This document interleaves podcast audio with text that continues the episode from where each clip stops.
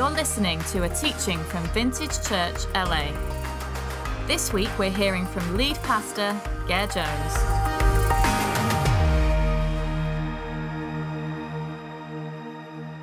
Oh, man. Well, Christmas, as we look around, Christmas is about lights. And how many of you have decorated your house already? Lots of lights everywhere. How many of you have yet to do it? How many of you will not do it? Those of you. So, all sorts of traditions, but I think universally lights are a big deal at Christmas.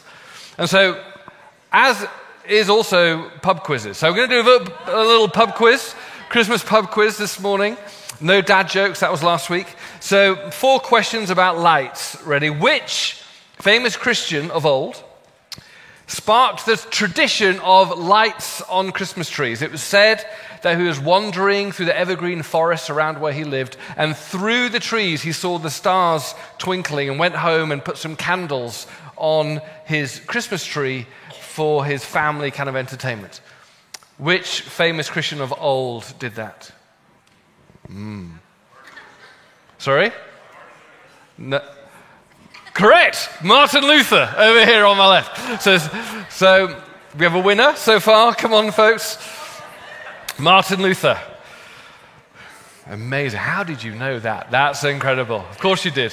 Good reformed Lutherans on my left. I love it. Um, okay. This is now coming closer to home. Who invented the string of lights in 1880? Edison, correct. Not only the light, he did the string of lights. Okay, then, okay, this is, have four options.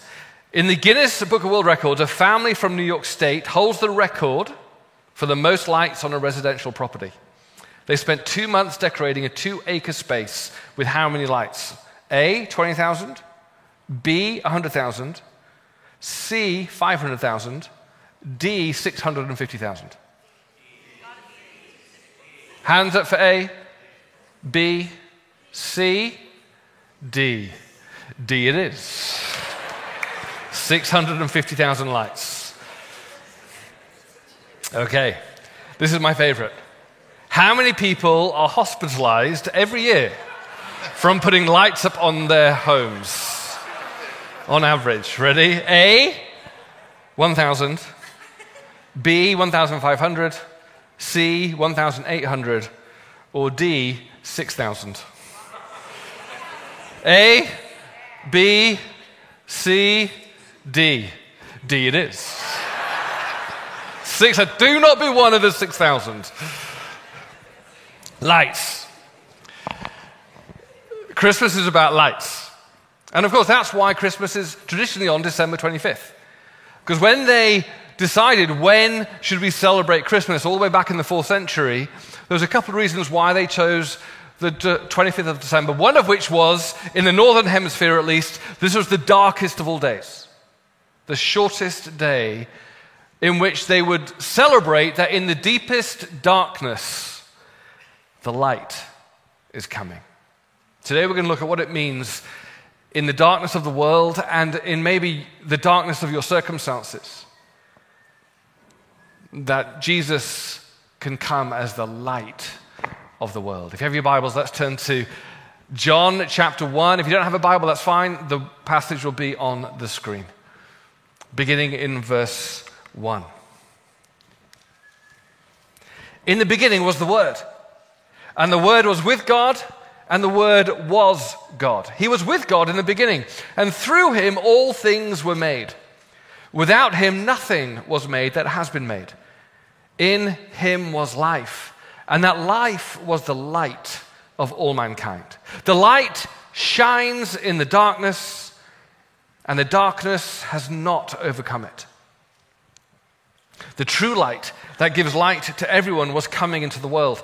He was in the world, and though the world was made through him, the world did not recognize him. He came to that which was his own, but his own did not receive him. Yet to all who did receive him, to those who believed in his name, he gave the right to become children of God. Children born not of natural descent, nor of human decision or a husband's will, but born of God. The Word became flesh and made his dwelling among us. We have seen his glory, the glory of the one and only Son who came from the Father, full of grace and truth. John writes about Jesus that he is the true light that is coming into the world. 22 times John refers to the light throughout his biography of Jesus. In fact, Jesus in John chapter 8 says, I am the light of the world. And of course, what John is doing is not just picking up a random theme of light and dark in his biography of Jesus, but he's picking up on a great theme throughout the whole of the story of humanity as told to us in the scriptures. Right at the very start, if you remember in Genesis chapter 1, it says this In the beginning, God created the heavens and the earth. Now the earth was formless and empty, meaning dark. And darkness was over the surface of the deep. And the Spirit of God was hovering over the waters. And God says, Let there be light. Let there be light. That darkness was covering the world.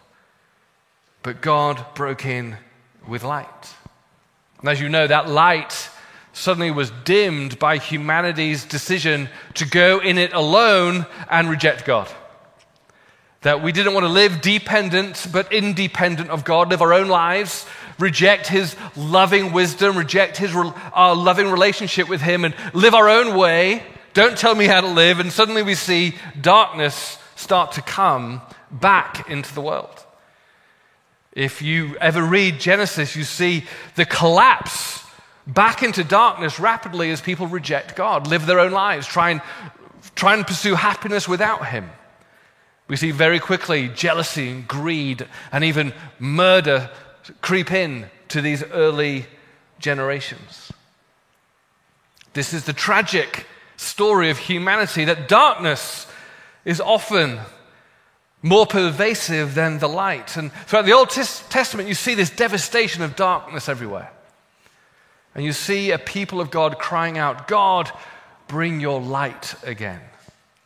That's why at Christmas we often read the prophet Isaiah, where he writes, The people walking in darkness have seen a great light, as he's prophesying, a light is going to come again.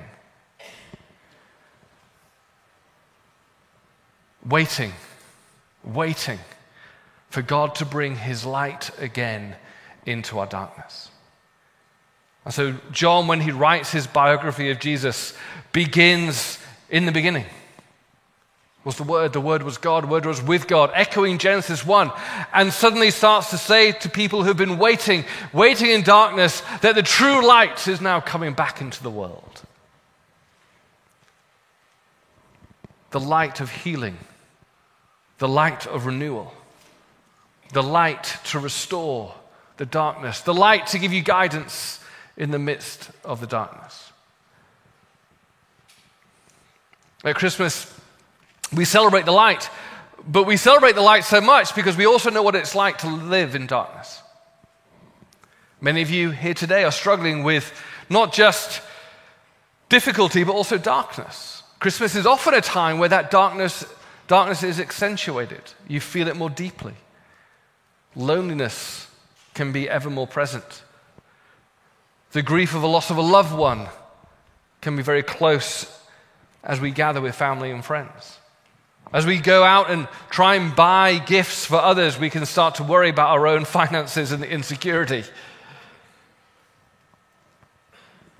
We can have stress and anxiety by the fact that we have to go gather with our families. For many, that is a difficult thing to do.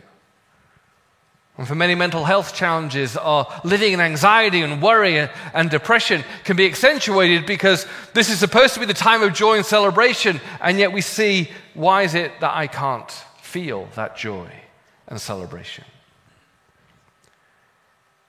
John reminds us that in Jesus we find the true light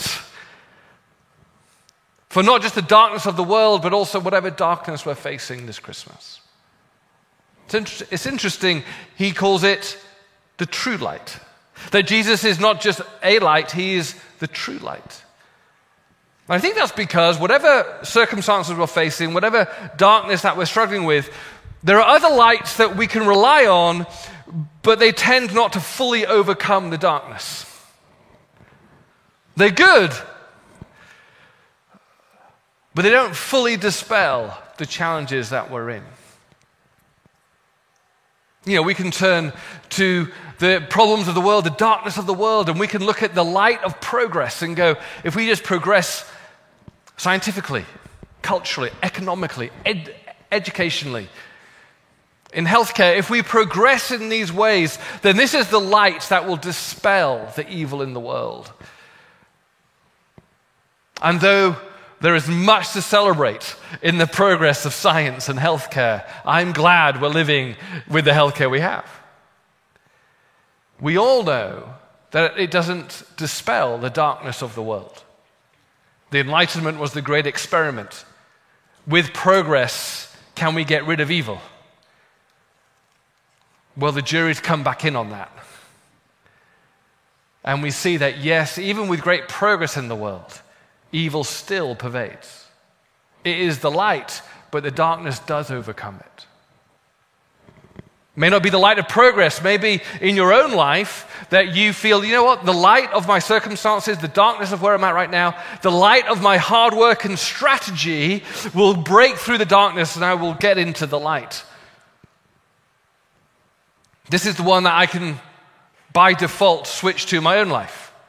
If I work hard, if I strategize, if I have a great plan, then I can avoid the darkness. But most of us realize eventually that we are not in control of the circumstances around us, and therefore we're not fully able to dispel darkness. It's great to have a plan.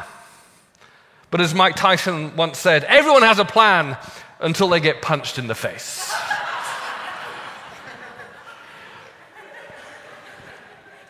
Maybe you're here today going, I had a great plan. I worked really hard. But I just got punched in the face. I don't know what to do. Could be that we uh, go, you know what? The best way to get rid of the darkness is to go to the light of 21st century America, the lights of leisure, pleasure, and treasure. You know what? I'm just going to live life to the full. I'm going to go bungee jumping. I'm going to climb Half Dome. I'm going to get, I'm going to go shopping and buy all the things I've ever wanted and maybe not needed. I'm going to go buy that car, that beach house. I'm going to earn a lot of money. If I get leisure, pleasure, treasure, then I will dispel the darkness in my life. And there's much good in some of those things. But again, for those who have pursued leisure, pleasure, treasure, and maybe even been fortunate enough to experience leisure, pleasure, and treasure. The story I keep hearing is that the darkness is still there. Eventually, our search for the light to dispel the darkness can end in despair. And we turn to the lights of numbing and soothing. Rather than dispelling the darkness, we turn to things just to forget that we're in the darkness. And we turn to legal or illegal versions of numbing. Legal Netflix and Reels. Legal, illegal, all the rest. But we numb ourselves because we can't quite face the darkness anymore. It's into this story, not only 2,000 years ago, but in your story this morning, that John writes the true light is coming into the world, and the darkness has not overcome it. He is the guide in the darkness of your circumstances. He is the security in the darkness of instability. He is the comfort in the darkness of grief. He is the provision in the darkness of not knowing the future. And He even is the light of eternity in the darkness of death.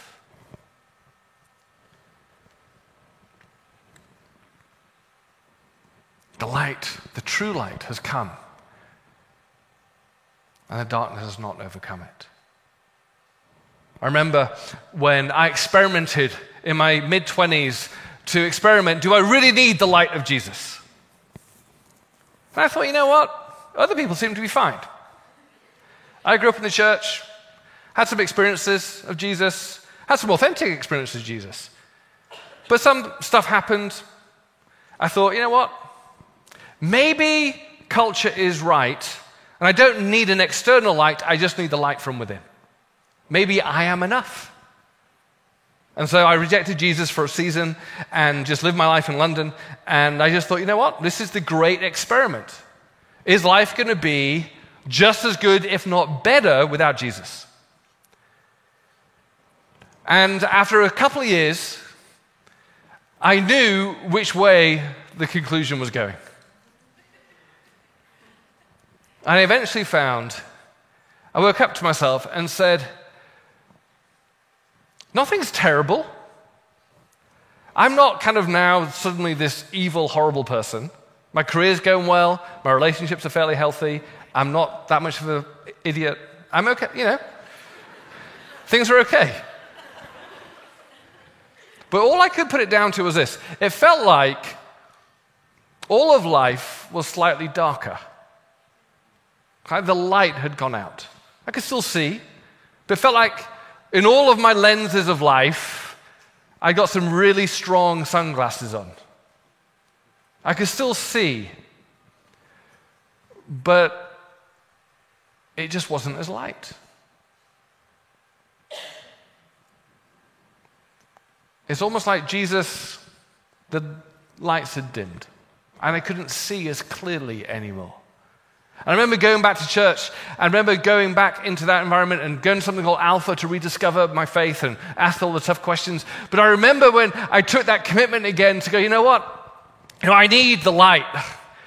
I want Jesus in my life again. I want him at the center because I don't want to live in this darkness anymore. I don't want everything to be kind of okay. I, I want to live that experience of life and life to the full again with Jesus. And it felt, when I did that, kind of the light went on again and I could see clearly. It felt like what happened recently, in the sense of I turned 50 recently. Um, I know, shock horror. I look 25, I know. And I, I shock horror as I started to kind of realize about a restaurant, and instead of doing this, I'm kind of doing this. And I'm kind of squinting a bit more because I can't see as clearly as I used to be. I used to be able to. And so, um, over time, as I was asking other people to hold a menu about five feet away, I thought, something's wrong. I just can't see. And so I got used to that, right? I got used to living in blurriness. And I just got used to kind of not reading the menu and just picking what I hoped was there, or whatever it may be. it just became normal. But I remember when I've, I ordered I gave in. And I thought, I don't think life's meant to be lived this way. And I remember going on Amazon and ordering the cheapest reading glasses I could possibly find to slightly give in. And I remember here, here they are. They don't fit, they're too small, I think they're kids, and they're purple. but when I put them on, it was like, oh, I can see. I may look an idiot, but I can see. And I think if John was writing today, he would say, This Christmas, Jesus, the reading glasses, has come. That it's through him we can see again. We can see.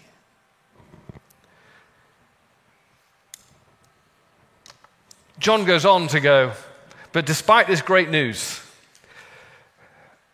some people don't receive it. He says, actually, there's two types of people. And you may be here this morning. There's two types of people who actually just can't receive that Jesus is the reading glasses of the world, that Jesus is the light of the world in the darkness. We just can't accept that. And I've got empathy, actually, with what John says. There's two types of people I empathize with who actually just can't, get, can't go there. Some people reject Jesus and some people don't recognize him. He says Jesus came to his own, but they didn't receive him, they rejected him. And I understand why. And I think actually it's understandable that when you're faced with the truth of Jesus is the light of the world, it's hard to accept that. Because in order to accept Jesus is the light of the world, you've got to accept you're in darkness. You've got to accept that maybe I can't see straight. You've got to accept that maybe we don't have all the answers. In other words, we have to get over our pride. So many times we can reject Jesus, not because we disagree with who he is, it's because of what that means for me. It means I can't save myself. It means I am living in a blurred life. It means I can't actually be good in the world. I need to be in relationship with God. Tim Keller writes this he says, There's never been a gift offered that makes you swallow your pride to the depths that the gift of Jesus Christ requires us to do. Christmas means that we are so lost so unable to save ourselves that nothing less than the death of the Son of God himself could save us. That means you are not somebody who can pull yourself together and live a moral and good life. To accept the true Christmas gift, you have to admit you're a sinner. You need to be saved by grace. You need to give up control of your life. This is descending lower than any of us really wants to go. What a beautiful gift of the light of the world. And yet it is also very confronting. Because in accepting this gift, we diagnose the brokenness of our own lives. And often our pride will get in the way. It took me a while, I'm still not quite there. My pride is going, but maybe my vision will correct itself. But eventually I have to admit, I need these. And eventually, all of humanity, no matter how good you think you're doing, no matter how prosperous you think your life is going, no matter how great things are, eventually life, like Mike Tyson said, will punch you in the face and you'll realize, I need God.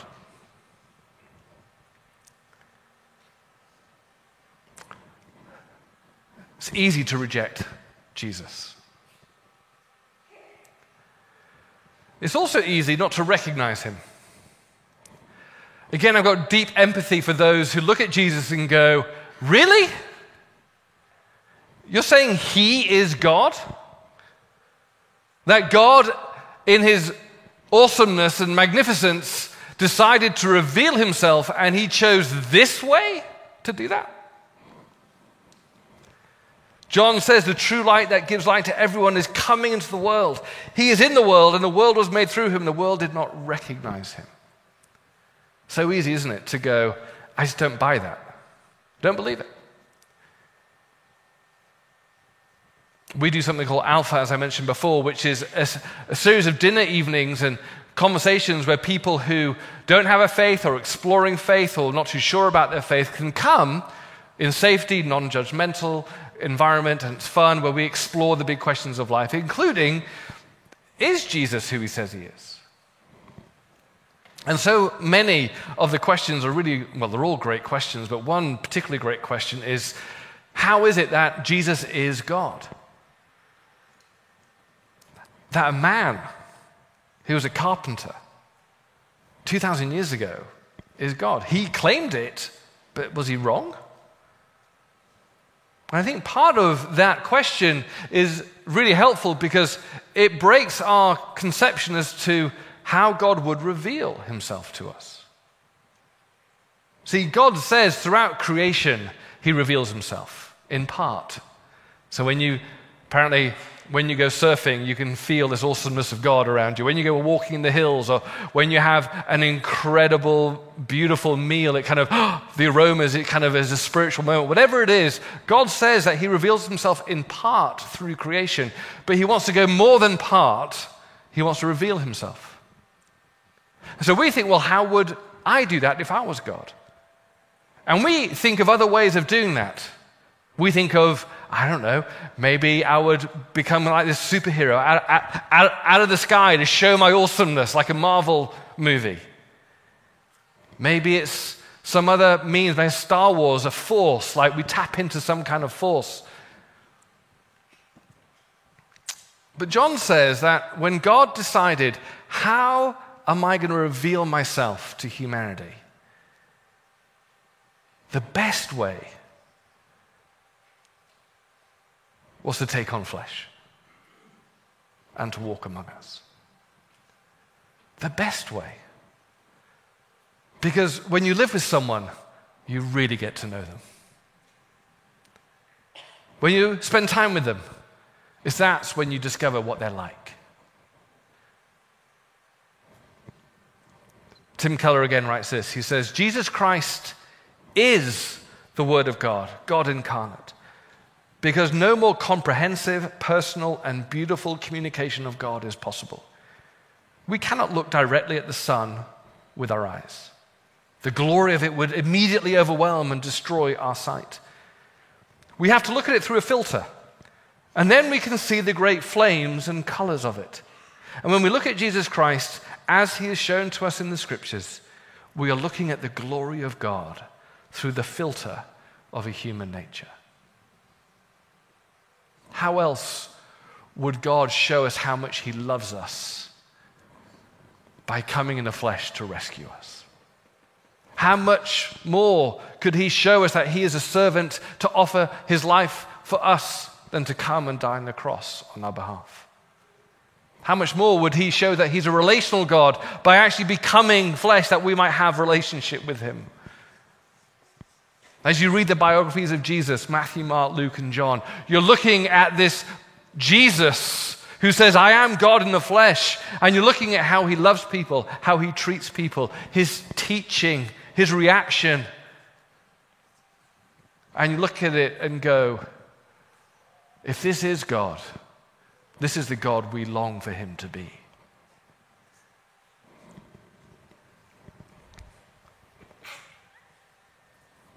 Many people just can't, and I understand, go, how can this person be God?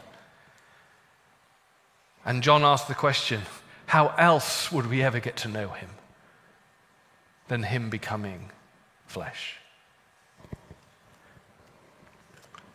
Some reject, some don't recognize. But John says, but some receive. Some receive him. He says, for those who do receive him, he gives them the right to be children of God. That for those who receive him to go, you know what? You are the light of the world. You know what? I do see in you not just a person, but God. And to receive him is to be welcomed into the family of God. There's a great picture by um, the famous artist Holman Hunt called The Light of the World. As you'll see it on the screen here. And in it, it's a beautiful depiction. I think he's painted three of them, and they're in various amazing places around the world. If you ever see it, one is St. Paul's Cathedral in London. And you'll see that it shows Jesus as the great king of the universe coming in flesh as the light of the world, going to a door and knocking on the door. And you'll see around the door there's weeds and there's darkness and there's, there's the, but pretty much the story of our lives. But Jesus is knocking as the light of the world, coming to bring his light into our lives. And one person said to Holman Hunt, he said, I think you've made a mistake. It's a beautiful picture and all, but if I may, I think you've made a mistake. And he goes, uh, In what way have I made a mistake? He said, Well, I'm looking at this door and there's no handle. You forgot to put the handle on. He goes, No, actually, that's not a mistake. There is a handle. But there's only one handle, and it's on the inside of the door. You see, Jesus knocks, but he'll never force his way into your life. You have to receive him, to open the door and let him in. And this morning, as we come to celebrate the light of the world coming, maybe you're in that place today of going, I think I need the light of the world. I've tried on my own. I've tried to turn to other lights, and they're good. Some of them are good, but they can't overcome the darkness. I need the light of the world that I was meant to have. And some of you have always looked at Jesus and gone, I just don't see why God would come as a person, but is there not, is there anything more beautiful than God coming in flesh to display who he is to you and to me? And maybe today is the time where you go, you know what, I've heard this knocking. And that knocking doesn't have to be like physical dreams of God breaking into your life, it could be circumstances. God's been using circumstances in your life to knock on your door.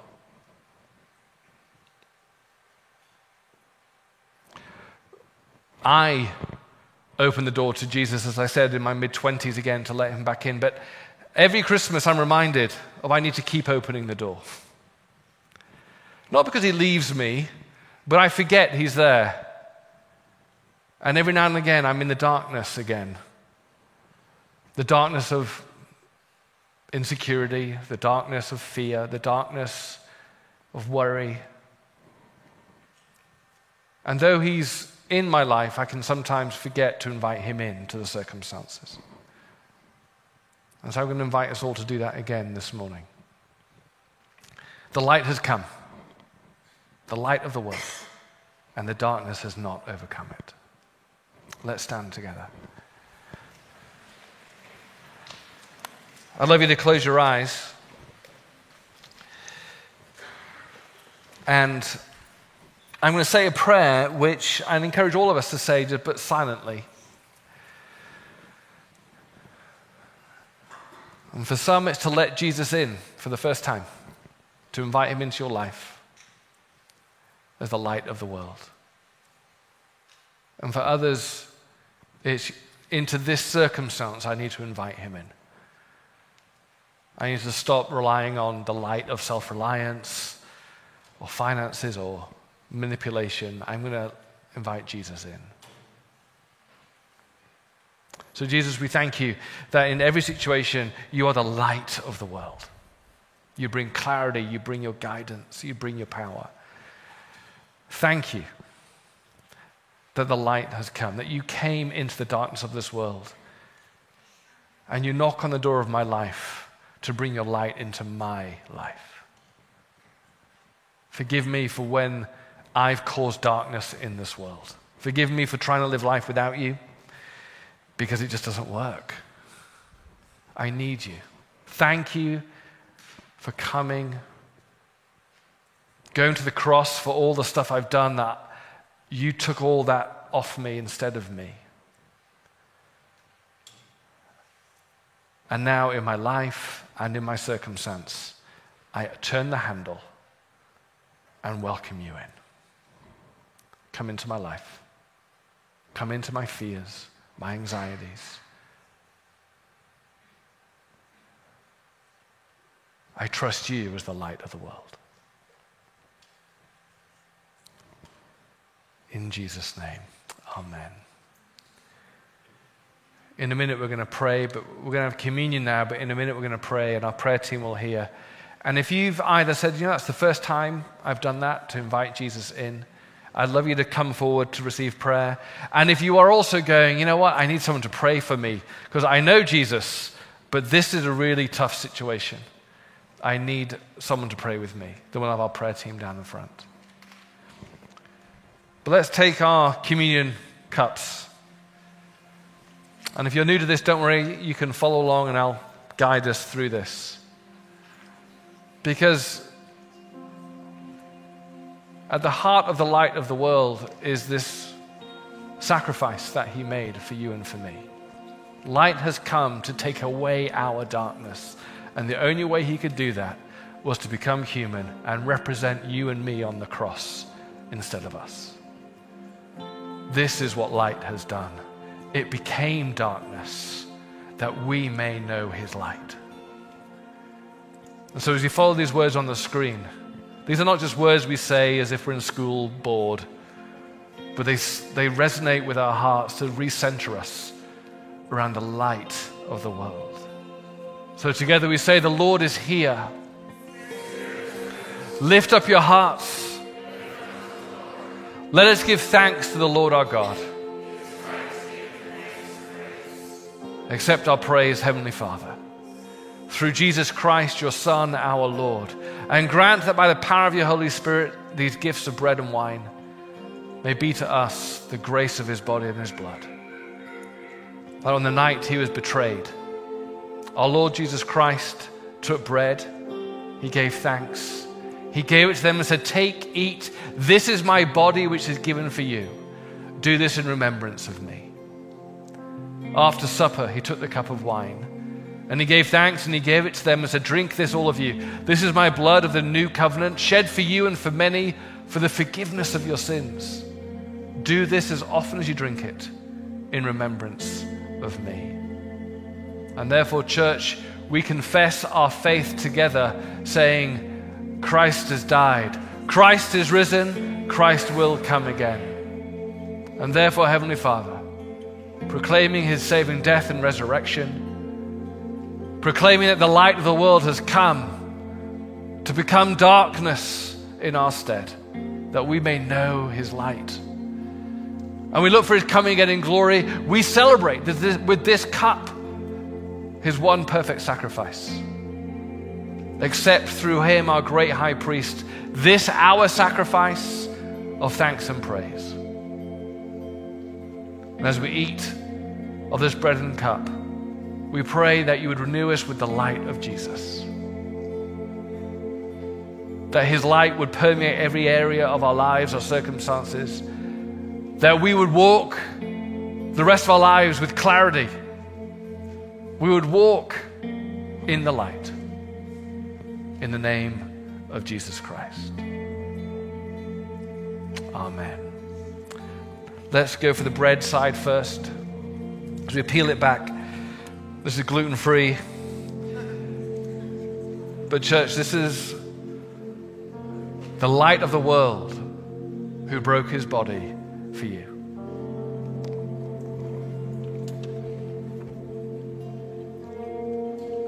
As we peel back the grape juice, Church, the light of the world, who shed his blood for you.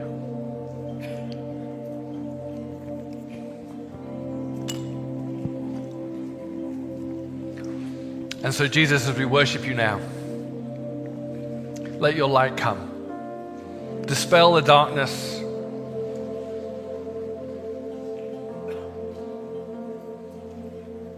And may our lives be warmed by the light shining from your face to all of us. Our prayer team is going to come up now. They'll be up here at the front. Please come forward for prayer. If you've accepted Jesus for the first time, come up. We want to pray for you. If you need prayer for anything, come up. We want to pray for you. We have a word that our prayer team had, which they sense was from God, that someone has an upcoming pending contract and God wants you to trust Him with that one. And we want to pray for you if that's for you. You've got an upcoming contract, and God wants you to trust Him with the outcome of that. And so just come up and we'd love to pray for you. But let's worship. Let's worship light of the world. Thanks for joining us for another week. We'd love to connect with you at one of our gatherings or online at vintagechurchla.com.